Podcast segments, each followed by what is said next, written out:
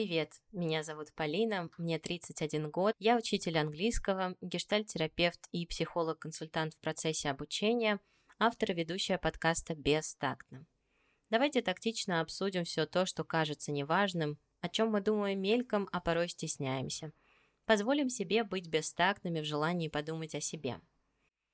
Тема выпуска «Как выдерживать различия», я пригласила гостя, гештальтерапевта, психолога Настю Колонских обсудить данную тему. Настя, привет! Расскажи немного о себе, пожалуйста. Привет, я Настя Колонских, мне на следующей неделе 35 лет, такая круглая цифра. Я психолог, психотерапевт и гештальт-аналитик. Сейчас учусь в Московском гештальт-институте, получаю сертификат в девятом году закончила высшую школу экономики, факультет психологии, и после этого 13 лет работала в различных международных компаниях как маркетолог. Последние два года сильно повлияли на мое мировоззрение, и произошла такая очень большая переоценка ценностей. Я решила, что я достаточно принесла денег компании, и мы решила помогать людям справляться с их э, жизненными сложностями и вернулась обратно в психологию. И параллельно с этим я сейчас получаю образование в Гештальт Итали институте, и поскольку сейчас очень много доступно онлайн, это достаточно легко сделать. Я увлекаюсь э, йогой, медитациями, саморазвитием. Не так давно переехала в Таиланд жить. Я сейчас живу на острове Панган со своим э, псом. И уехала из Германии. Для меня это тоже был такой очень важный шаг на переезд.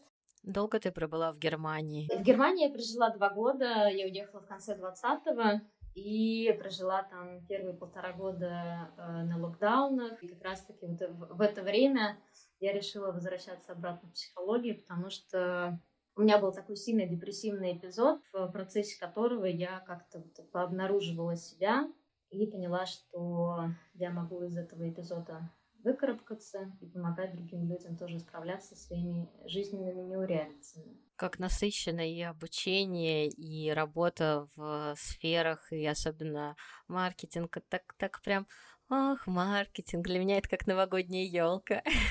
Моя несбывшаяся мечта. История нашего знакомства с Настей э, началась как раз с Московского гештальт-института познакомились в ноябре прошлого года. А, так случилось, что я пришла только на второе занятие и уже застала Настю онлайн, да, правильно? Угу, да. А на первой встрече ты была очно? Я была очно, и мы договаривались, что я буду часть онлайн, часть очно, но э, ситуация в мире повлияла на планы многих людей, в том числе меня, поэтому мы с Полиной не виделись вживую пока что ни разу. Да, вот это так удивительно, что мы общаемся и дружим, но при этом мы ни разу не видели друг друга. Да. Но при этом это нам не мешает э, как-то и, и, и дружить, и учиться, и тут, мне кажется, много и грустного, и приятного в то же время. Угу. И сближаться, э, несмотря на 10 тысяч километров между нами. Ой, да. Знаешь, я наблюдаю, как э, подруга переписывается со своей знакомой из Швеции, и она это делает довольно часто, и причем в таком какой-то прям, ну, в рутине, то есть там мы поехали в магазин, и она там пишет, мы поехали в магазин.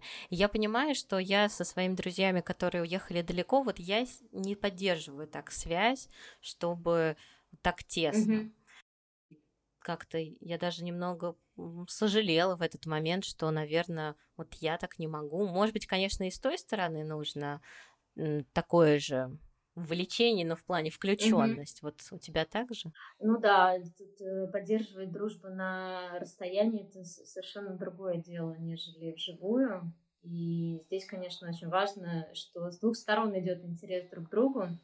У меня в последние несколько лет тоже все разъехались кто куда, и сейчас разница во времени от трех часов до 15. Поэтому, да, даже если хочешь чем-то делиться таким происходящим, что у тебя прямо сейчас, не всегда с той стороны э, могут ответить, потому что может быть ночь. И как-то, да, здесь связь как будто истончается.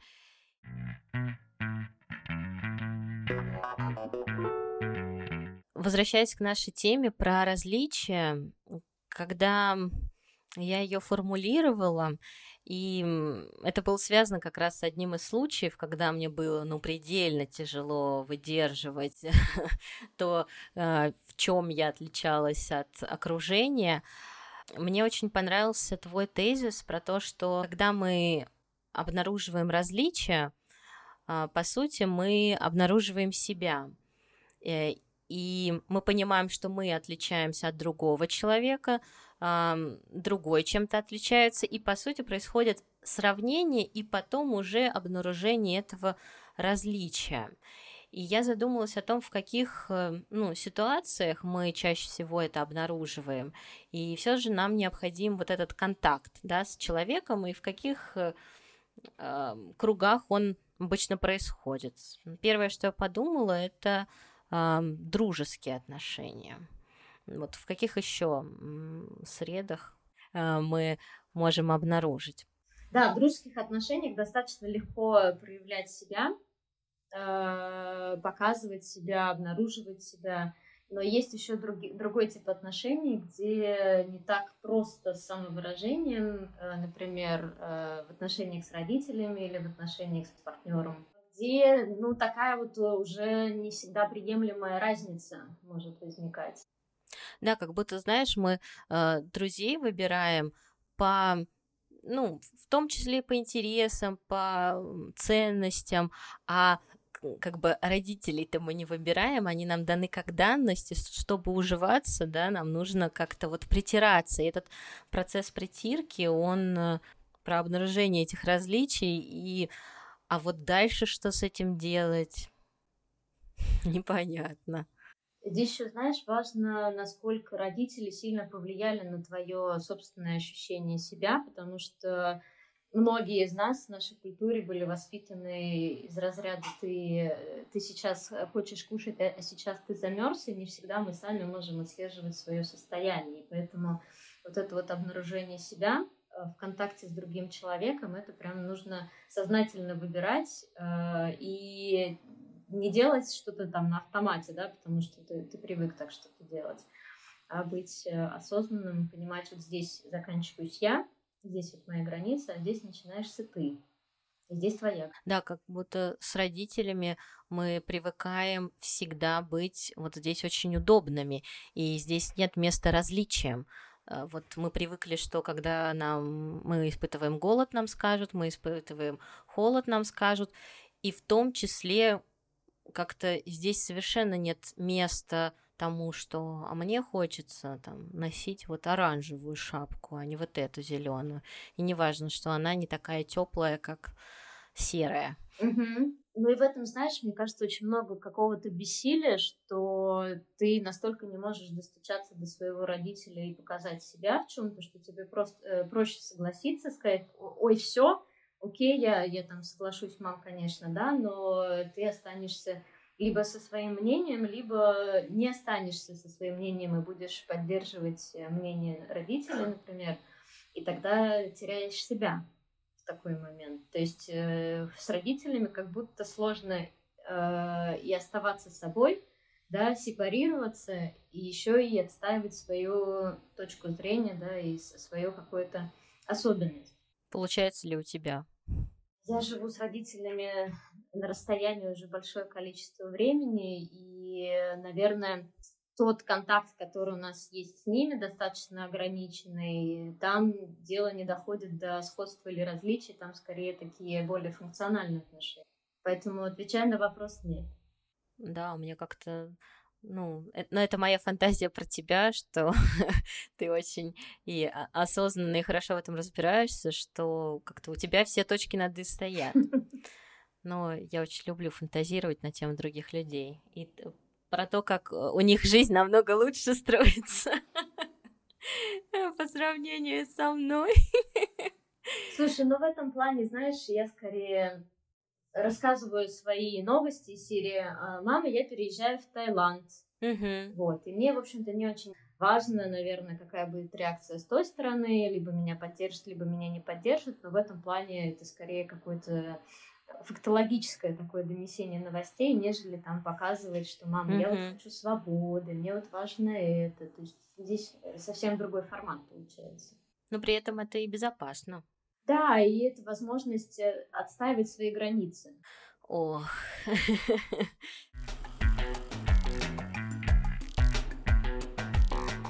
Если переходить э, к партнерам, вот разве партнера мы не выбираем примерно так же, как друзей по схожести вот этих ценностей, ориентиров, а, или когда мы проходим этап влюбленности, вот этого слияния, э, желания быть принятым, мы стараемся свою разность как-то спрятать. Потому что изначально же мы тоже выбираем того, кто нам ближе, кто там, не знаю, будет смеяться примерно над тем же, над чем и я. Тут, знаешь, мне кажется, есть два подхода. Выбирать тех, кто э, схож с нами по каким-то интересам, увлечениям, слушать вместе музыку или смотреть Netflix, либо от обратного, да, например, не знаю, я такая скромная э, девушка и хочу, чтобы мой, мой мужчина был сильный, завоеватель там, и так далее. То есть это может быть на фоне каких-то гендерных ролей, да, либо это может быть на фоне какой-либо компенсаторной темы, которую ты в себе э, не видишь. Да, вот я тоже подумала о том, что даже когда выбирать противоположность, э, ну вот даже на последнем на нашем обучении про вот отвращение и что там на другом конце? Отвращение и что? Влечение? При влечении, наверное, да? Ну да, да, да. То есть то, что нас отвращает, как будто в очень-очень такой скрытой, скрытой в скрытом месте нас на самом деле очень привлекает. То есть даже вот эта яркая противоположность, это все равно про сближение. Я думаю, что любая яркая эмоция, которая у тебя возникает по отношению к человеку, это про то, что у вас что-то где-то вместе чешется. И скорее про то, что если у тебя, значит, есть такое сильное влечение, это значит э, чешется в положительную сторону, да, у тебя есть какой-то там интерес, э, соблазн, интрига. Хочу найти человека, у которого тоже будет так чесаться.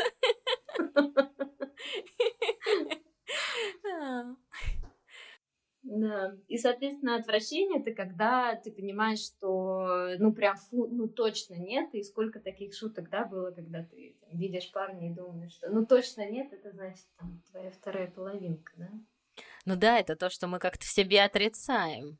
Да, и, кстати, вот заметьте, вот эта вот история про вторую половинку, да, это тоже же про компенсацию чего-то, как будто есть не, нечто одно целое, ты как будто половина этого целого, и есть где-то по планете гуляет твоя вторая половина и как будто вместе вы только одно целое. Да-да-да, меня так бесит эта теория. Мы сейчас с тобой без видео, но я так глаза закатила про эту половинчатую теорию. Я каждый раз такая, боже мой, половинка. Ну что такое? Я когда листаю в этом в дейтинге анкеты, вот это, я надеюсь найти свою половинку.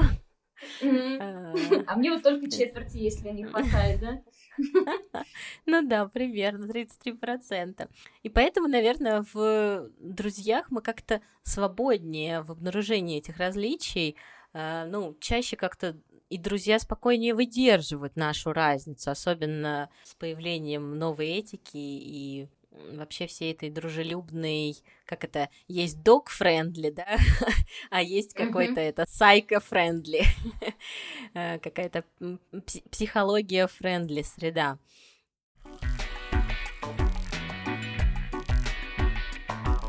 Мы начинаем дружить, и вроде иногда мы находим какие-то сходства и внешние, потом идем по ценностям, принципы. Иногда вот я понимаю, что я могу начать завидовать через зависть, и это становится причиной моего сближения, потому что я хочу что-то, что есть у человека, и чтобы это получить, мне нужно еще приблизиться и понять, как это было достигнуто, или что такое вот есть, и как мне до этого добраться, чтобы реализовать это желание. Поэтому у меня идет сближение. А потом, конечно, может э, обнаружиться какая-то радикальная разница, и мы отскочим, как мечи друг от друга.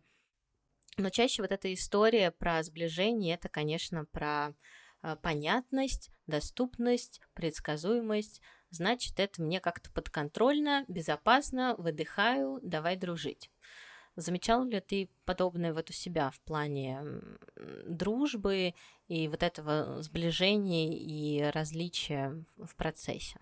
Знаешь, мне кажется, в этом плане еще важна э, роль проекции, когда мы только начинаем узнавать какого-то другого человека, мы где-то у нас с ним что-то пересекается, что нам становится интересен, да, и мы в первую очередь навешиваем на него кучу проекций. А вот если он такой, значит, э, три других критерия у него тоже должны выполняться, которые есть у нас, например, да.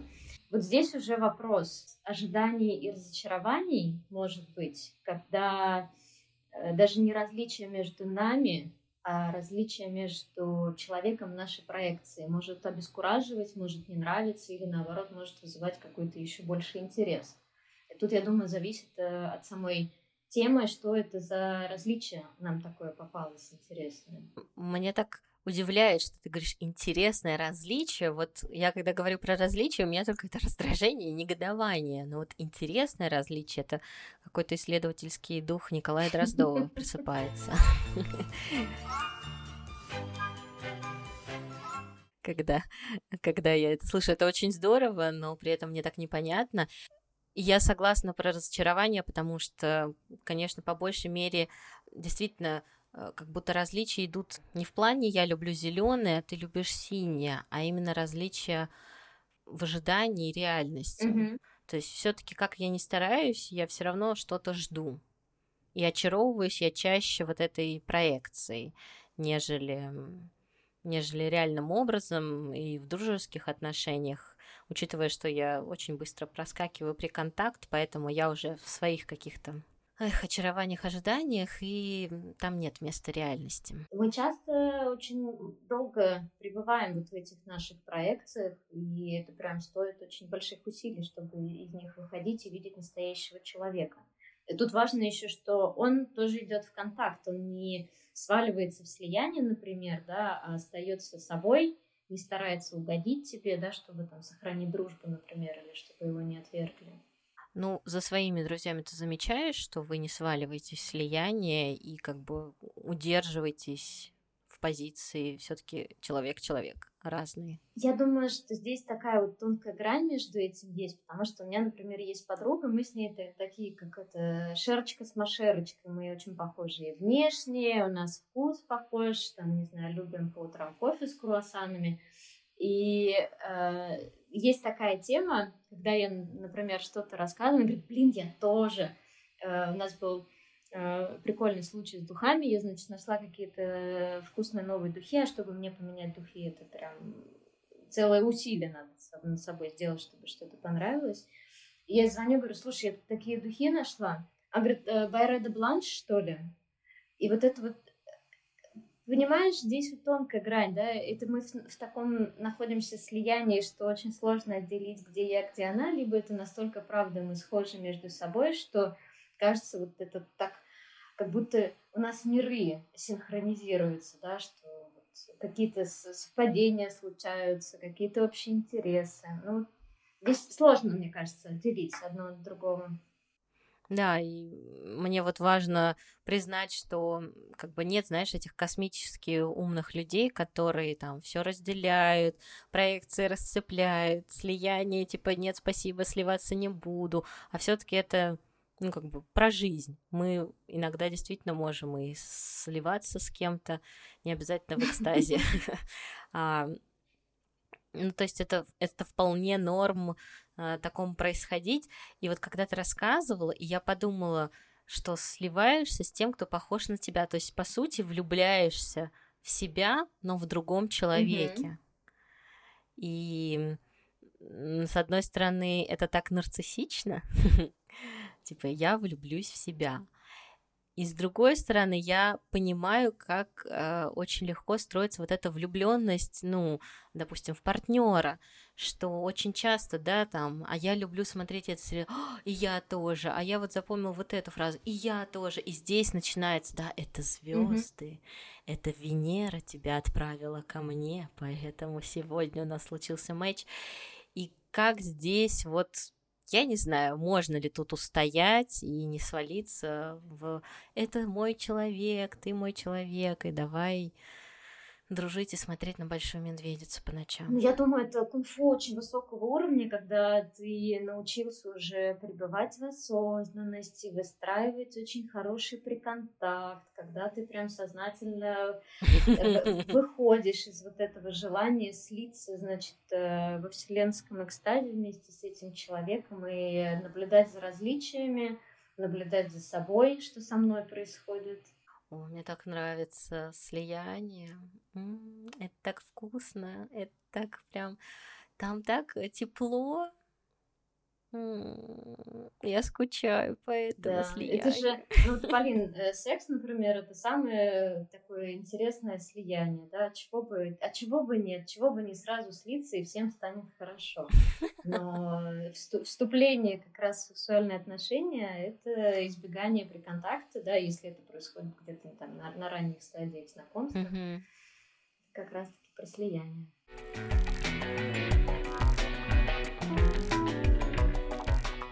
Как э, ты чаще реагируешь на разность?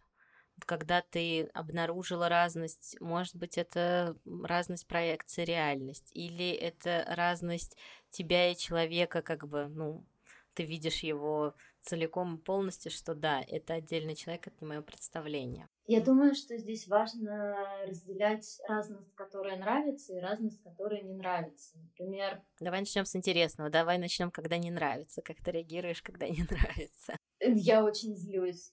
Например, мне очень важно начинать все вовремя. Если ты говорил встретиться в пять, я встречусь в пять. Uh-huh. Или если там человек опаздывает, да, или я опаздываю, я предполагаю, что ну, надо хотя бы предупредить, чтобы мы сидели друг друг друга не ждали. Uh-huh. И когда человек не делает так, когда он опаздывает, и спустя полчаса пишет, ой, я тут, короче, это самое, меня это очень сильно злит. И вот в этом разнице э, для меня она становится какой-то невыносимой. Угу. А у тебя как с этим? Сначала у меня растерянность. Я как-то не понимаю, что происходит. То есть э, как-то что произошло, почему это случилось, как-то я это вообще не планировала. И я растеряна. Потом как-то начинаю что-то себя сканировать и чекать. И, может быть, да, какое-то раздражение, в том числе и про пунктуальность. То есть э, мне очень не нравится опаздывать, и я предупреждаю, и всегда пытаюсь рассчитать там именно через сколько минут. И вот это вот особенно стояние, блин, в метро, в тоннеле, оно всегда очень выводит. Это может быть злость, если этот человек не близкий, то я могу уйти в обесценивание и прям вот это сам дурак и все. А если это что-то прям рушатся какие-то основы, чаще всего это связано с проекцией и ожиданиями, то тут я даже могу где-то заморозиться и все, потому что все рассыпалось. Как же так? Я думала, мы будем там best friends forever что произошло.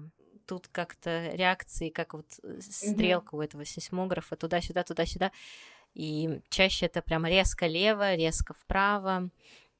Но, как мы потом с тобой обсудим, на разность я как-то редко реагирую чем-то приятным. Угу. Это, например, вот когда мы влюблены, да, в кого-то, и человек тоже влюблен, и мы стараемся вот как-то вот это вот состояние поддерживать, а потом, когда ну, можно чуть-чуть подуспокоиться и попоказывать себя, вот эта разница как раз вылезает и становится вот такое, ну, как ты говоришь, э, замораживание, такой ступор серии, а я думала, ты другой или другая. Ты же вот всегда до этого вот так вот себя вел. А, а что, что произошло? Вот как будто э, первое, первое да, впечатление, да, да. оно тут же вот прямо сейчас на глазах рушится, и такое обескураживание происходит. А что, что происходит прямо сейчас? Да, вот если бы э, почему-то мне хочется кому-то вернуть эту ответственность, что вот если бы нас научили, если бы мы знали, но реально как будто, э, если бы это умели с детства, то в отношениях было бы попроще, не было вот этого, «А, что я сделал не так, а может быть мне надо сделать так, по крайней мере у меня в отношениях это вот так происходит, то есть я трачу очень много сил на то, чтобы быть в выгодном свете, потом поддерживать этот выгодный свет. Угу. И там уже, может быть, года через два, через три можно расслабиться. Ну, как бы сейчас я стараюсь уже раньше расслабляться, но вот этот момент обнаружения, что, оказывается, кому-то не очень это комфортно, и дальше начинается, знаешь, какие-то торги я готова с этим как-то мириться, или я готова что-то подстраиваться, могу ли я это выдерживать, или мне это принципиально. И угу. поскольку мне сложно быть в одиночестве, то это скорее будет уже какое-то самонасилие, типа да ладно, и так сойдет. На самом деле нет. Нарциссическая хрупкость ты про что именно? Ну, про то, что ты должен поддерживать какие-то э, свои... Ты должен поддерживать ожидания другого человека по поводу себя, особенно когда тобой восхищаются и говорят, Полин, ты вот совершенно замечательно делаешь вот это, а ты внутри себя понимаешь, да. что ты как бы так себе вот это делаешь, но почему-то вот очень старалась как-то вот показать себя в каком-то привлекательном свете. И, и вот и как тогда, да, нарушить э, идеальный mm-hmm. образ себя, Сейчас я подумала про образ сильного э, человека, что если мне прилетает комплимент про мою силу, то внутри, на самом деле, я хочу сказать, вы знаете, мне так сложно в этом находиться и вообще такой быть, что я уже устала. Но действительно, чтобы поддерживать это восхищение и получать его дальше, хотя бы за то, что я сильная, придется дальше ползти. Но это какая-то, получается, э, манипуляция в другую сторону, да, то есть мы понимаем, каким образом получить какую-то реакцию mm-hmm. от другого человека и начинаем с собой, с, с, с самой собой манипулировать. Ну, как-то даже не знаю, вот про то, что манипуляция это или нет. Манипуляция, чтобы получить какой-то бонус. Mm-hmm. Бонус будет восхищение. А, что мне даст восхищение, оно мне даст там какую-то уверенность и превращение собственной ценности. А, я хочу это получить, поэтому я продолжаю поддерживать. Не знаю, почему-то мне не хочется тут проводить линию, что это манипуляция. Я, я думаю, что это такая, знаешь, манипуляция собственным сознанием, когда ты понимаешь, что ты не такая, да, и ты сознательно или бессознательно делаешь обратное, то есть поддерживаешь свой идеальный образ себя – зная внутри себя, uh-huh. что ты не идеально в чем-то. А, я имею в виду, что это uh-huh. манипуляция с самим собой, а не с другим человеком. Ну, поняла, то есть такой самообман. Угу. Угу. Очень жестоко звучит. Как-то хочется себя пожалеть. Как будто вот в этом плане много сочувствия, правда, к самому себе. И когда наша вот эта вот нарциссическая хрупкость обрастает корешками, да, которые уже в землю э, вросли, когда мы более устойчивы в своем образе себя, и когда можем предъявляться с э, другой стороны, нежели от нас ожидают, вот в этом есть некая такая устойчивость, я, знаешь, я про это говорю, у меня как будто там даже спина выпрямилась, знаешь, что вот я могу рассказать о себе вот с этой стороны и не бояться показать свою уязвимость. Что, мол, если я сильный, то я сильный не всегда. Да, я бываю сильный, но при этом я позволяю себе там быть уязвимым и хрупким. В этом плане. Да, это как-то в этом больше человеческого, что ли, чем супергеройского. У меня есть такой стереотип, эм, ну, симпатичные люди э, всегда вызывают наш какой-то интерес, да, или какое-то представление о том, что они там добрые, ну и прочее, там, прочее, прочее проекции.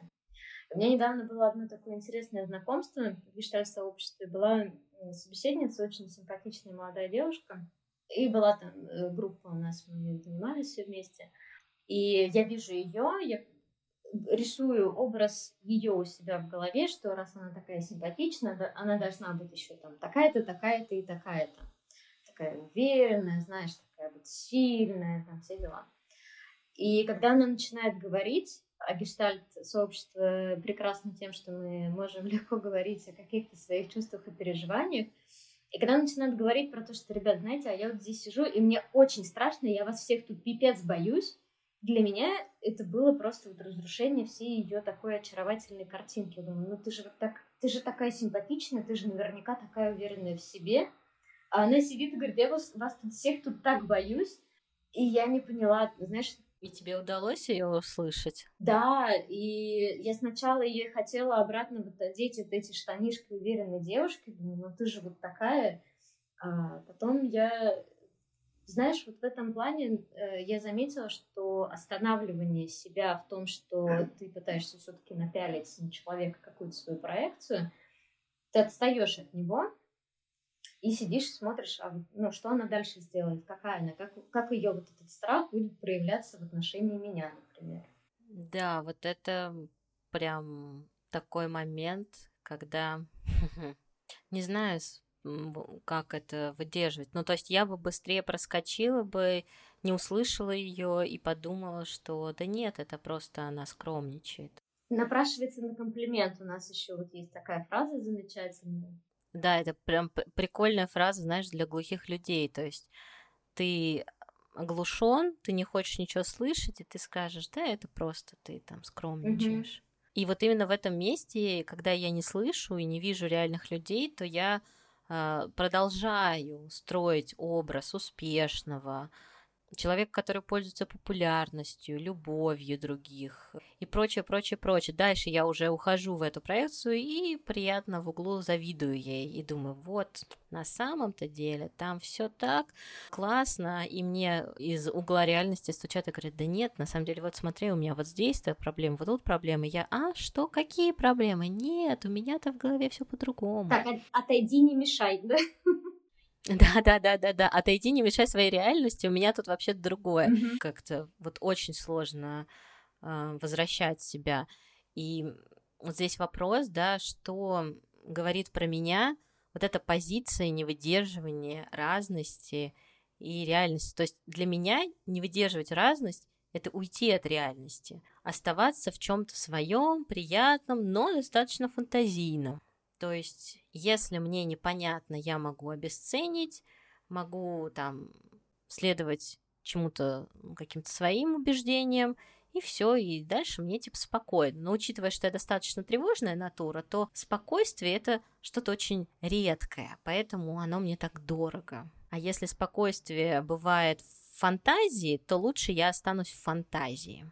Возможно, тебе вот это вот спокойствие и позволяет э, оставаться в углу и смотреть на сцену, потому что в проекциях безопасно, ты можешь себе нарисовать картинку, как человек э, поведет себя в той или иной ситуации, и предвосхищая вот эти вот э, вариации действий, ты каким-то образом как будто себя можешь в этом плане обезопасить. Угу, что ты готов э, к любому развитию событий. Угу.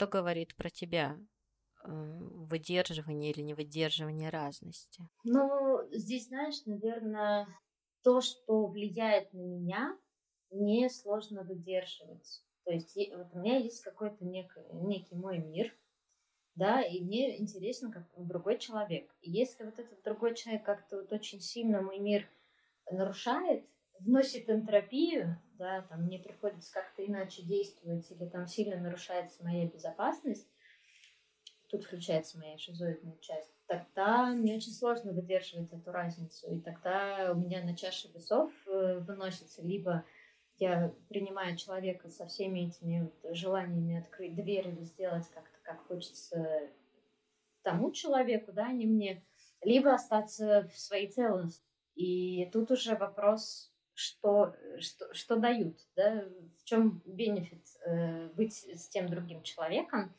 э, ценой э, чего я заплачу своей безопасности. А если это представление о мире, что вот на самом деле мир устроен вот так вот, где есть вот люди с такими желаниями, принципами, а не так, как казалось тебе, то тут опять, да, про желание сталкиваться с реальностью или нет? Не очень поняла тут, Полин. Вот я приводила как-то пример про кабинет, в котором я оказалась заперта волей, волей случая на 3-4 часа. А, мы с детьми писали Олимпиаду, и я сидела в чужом кабинете а, очень долго. Я замечала, как он обустроен. Там пыльный стол, порванный линолеум, грязная доска, там тряпка, которая превратилась в бахрому. И все это знаешь, будто в камере пыток, когда вот иголки направлены на тебя, и стенки сужаются. И ну, то есть мне настолько было невыносимо в этом сидеть, что я там пошла мыть э, тряпку, отрезала бахрому, помыла доску, там что-то навела порядок в чужом кабинете. Но тоже чужой кабинет. Мы работаем все в одной организации. Это общее место, и по сути это по принципу open space. То есть, если ты возьмешь и придешь работать в другой кабинет, то ты должен как бы иметь все, чтобы там работать. Это не место, где ты раскладываешь свои там тарелочки, фоточки, еще что-то. Я уж молчу о том, что там лежала скатерть, на скатерти лежала клавиатура, а за ним стояли иконы. Ой, а, и, ну, как бы, ладно, ладно, иконы, но меня больше грязь поразила. И вот здесь я вот всячески просто руками, ногами отпираюсь от того, что Типа так быть не может, так быть не должно, должно быть по-другому. То есть в моей системе должно быть как-то чисто, аккуратно и опрятно. И я не могу допустить реальность, в которой есть вот такое.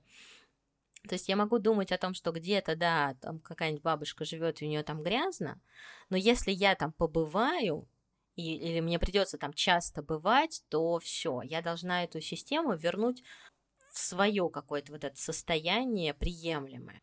Вот здесь я не выдерживаю, что вот существуют такие места, с которыми я могу соприкоснуться и при этом не менять его.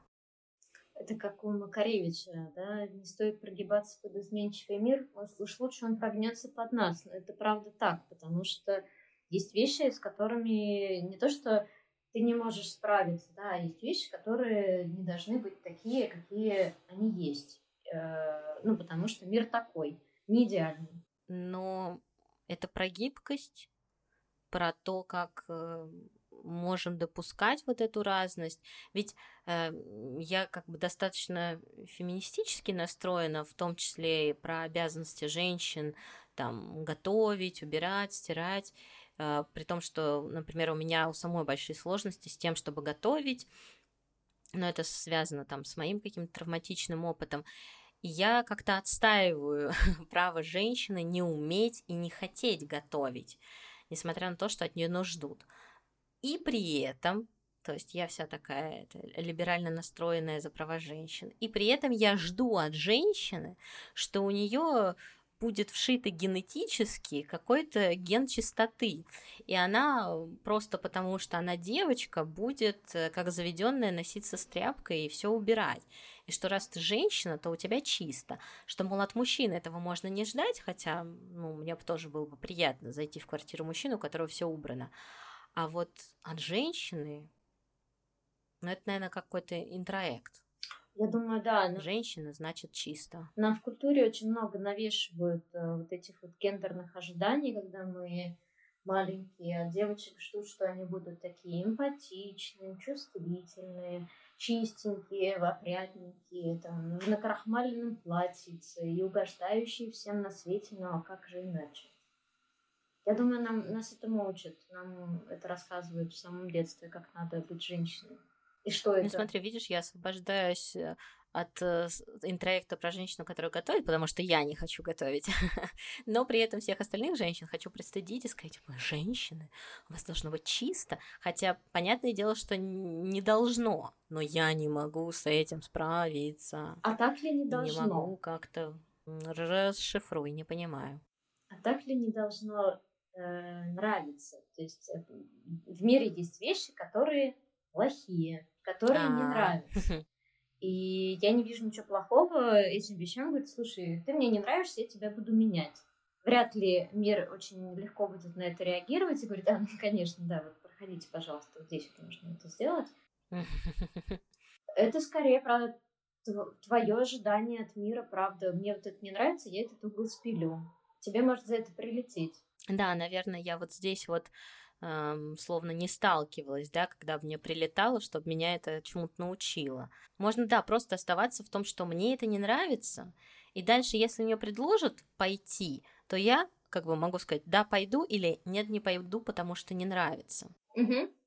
И вот здесь в вопросе одиночества, хоть это и не наша тема, как будто я не могу себе сказать, нет, мне это не нравится, поэтому я не пойду на контакт, поэтому я лучше останусь в одиночестве, потому что у меня выбор, знаешь, типа, либо пойти тому, с кем вот что-то не нравится, либо остаться одной. И я такая, ой, нет, нет, нет, нет, нет, нет, давайте я пойду туда, где не очень нравится. А другой устойчивый человек скажет, да нет, конечно, я-то вон пойду один лучше халву поем. Ты сейчас другого как-то идеализируешь, что он как, как, как-то сильнее, там, повыше, плечистее, да? А, ну да, ну даже, знаешь, не то, что идеализирую, но я очень часто слышу это в кругах, что я лучше буду один или одна, чем непонятно с кем. Я вообще-то мне одному ок. И тут я каждый раз проваливаюсь в стыд, потому что я не могу сказать, вы знаете, мне вот вообще-то одной очень сложно. То есть вот у меня такой опыт, и мне с моим опытом очень сложно быть одной, поэтому я, конечно, очень рада, что вы там осознанные, вы можете и вы выдерживаете, а я не выдерживаю. И встречаться вот с этим удивлением, что в смысле ты выбираешь то, что тебе не нравится. Ты как будто стыдиться, да, в этом начинаешь? Ну да, я как-то стараюсь быть ну, в, в этом месте, как все другие осознанные, типа, да, одиночество, да, нет ничего лучше. Ну, здесь же есть вещи, которые не нравятся, с которыми можно мириться, есть вещи, которые не нравятся, с которыми мириться совершенно нельзя. И дело даже не в каких-то социально ожидаемых вещах, про, если мы говорим про романтические отношения, а про какие-то собственные ценности, когда тонкая грань между быть человеком или потерять свое собственное уважение. Да, или ну, целостность как-то свою. Даже, может быть, не только уважение, сколько цельность, что как, как только ты это допускаешь, ты...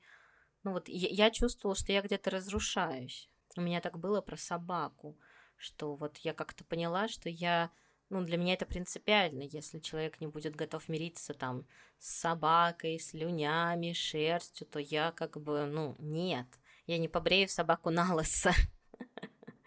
Или там я не высосу пылесосом все его слюни. И здесь, видишь, у каждого вот эти критерии, они свои. То есть э, я, например, не ем мясо. Если мой мужчина ест мясо, я не буду его убеждать, что это плохо. Это его собственный выбор. Э, я окей с этим.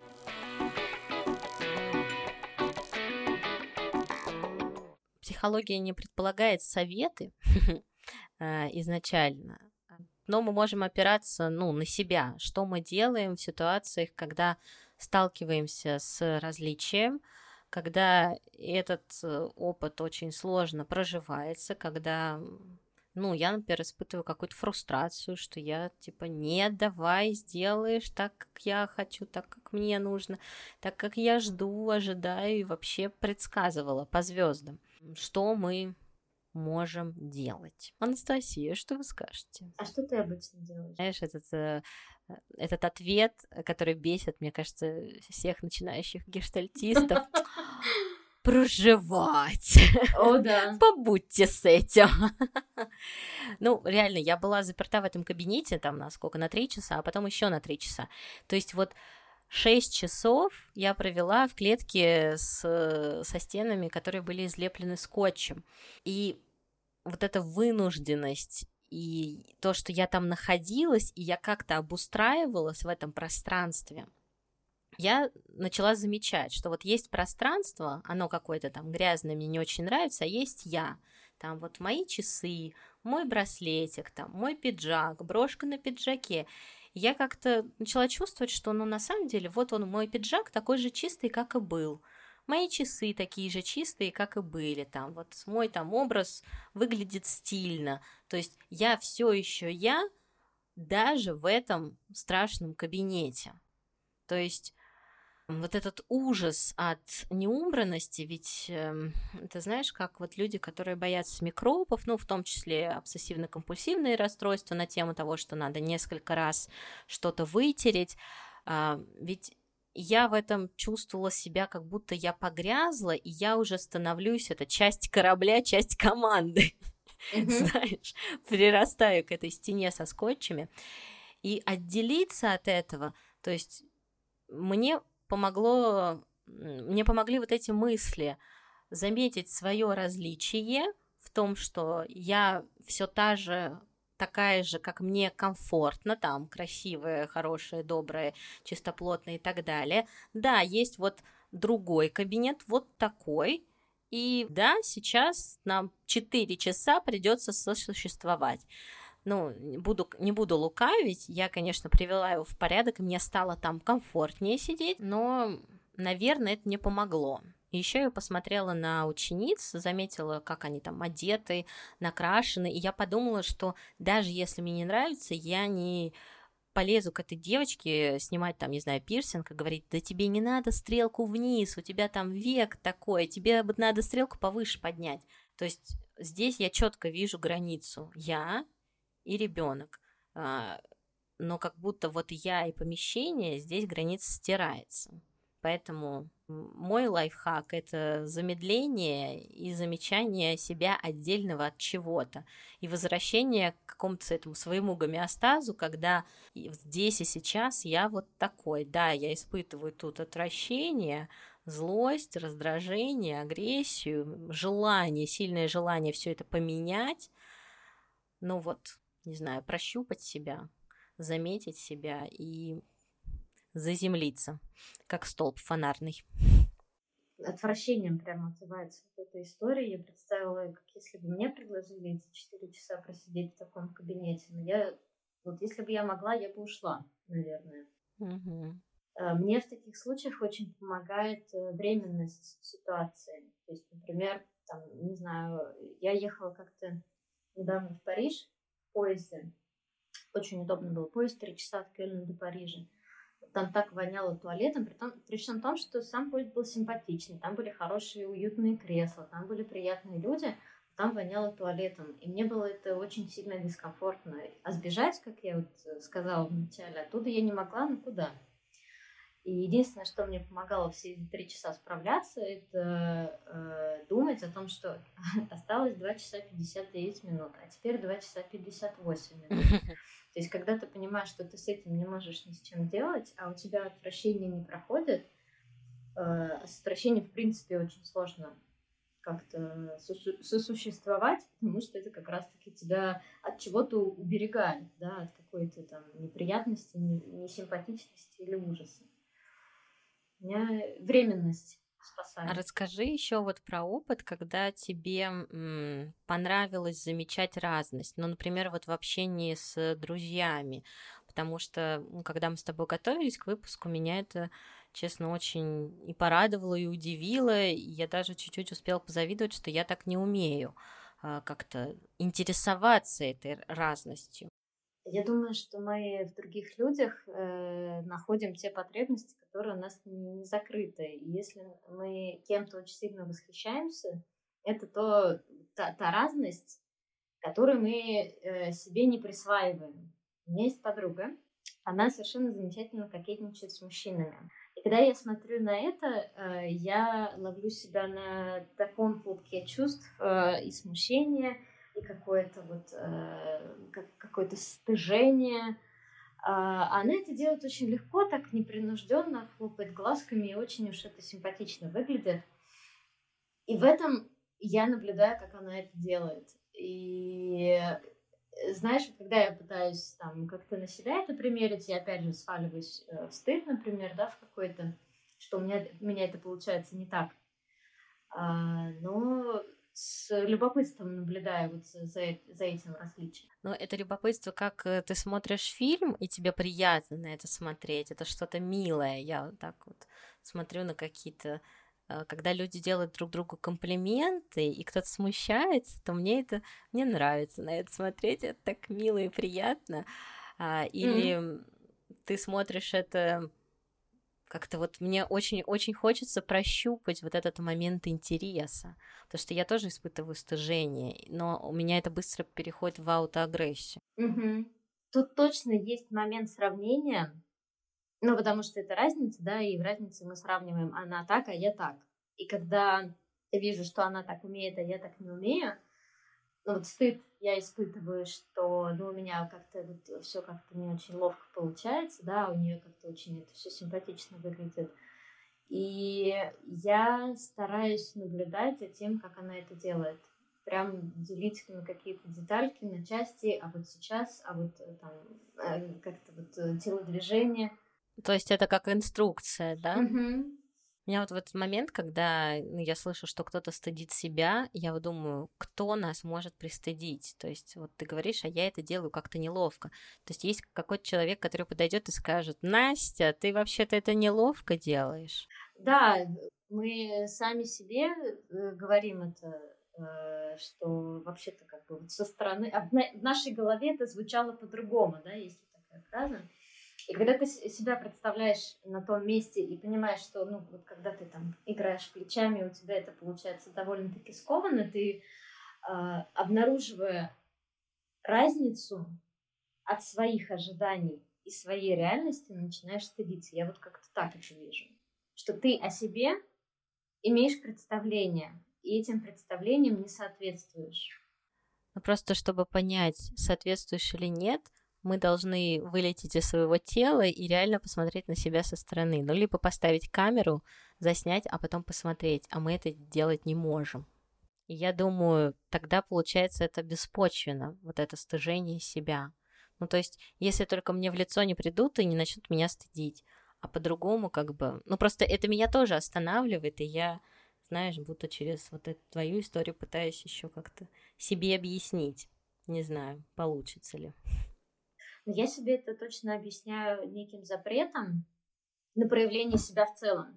Да, то есть это вот такая какая-то сдержанная э, живость, когда у тебя есть какой-то импульс изнутри, что ты вот хочешь делать вот так вот, э, и когда ты растешь в таком окружении, когда ты себя проявляешь, и тебе говорят, слушай, ну хорошие девочки так себя не ведут, ты научаешься быть, э, это, быть, э, быть квадратным в круге, да, ты сглаживаешь какие-то свои углы, ты пытаешься вот в это общество как-то встроиться, чтобы тебя из этого общества не гнали.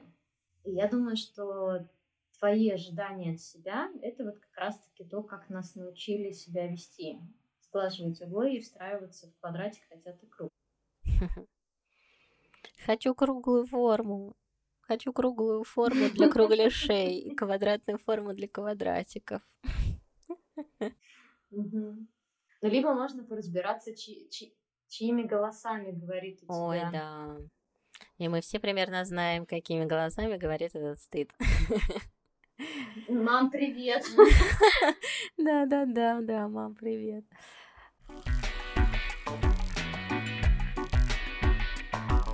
Мне кажется, у нас получилось хорошее обсуждение разностей, и мы как-то успели поговорить и про одиночество, и про родительские фигуры, и как-то мне было очень приятно и философски в этом выпуске с тобой. Спасибо, Настя.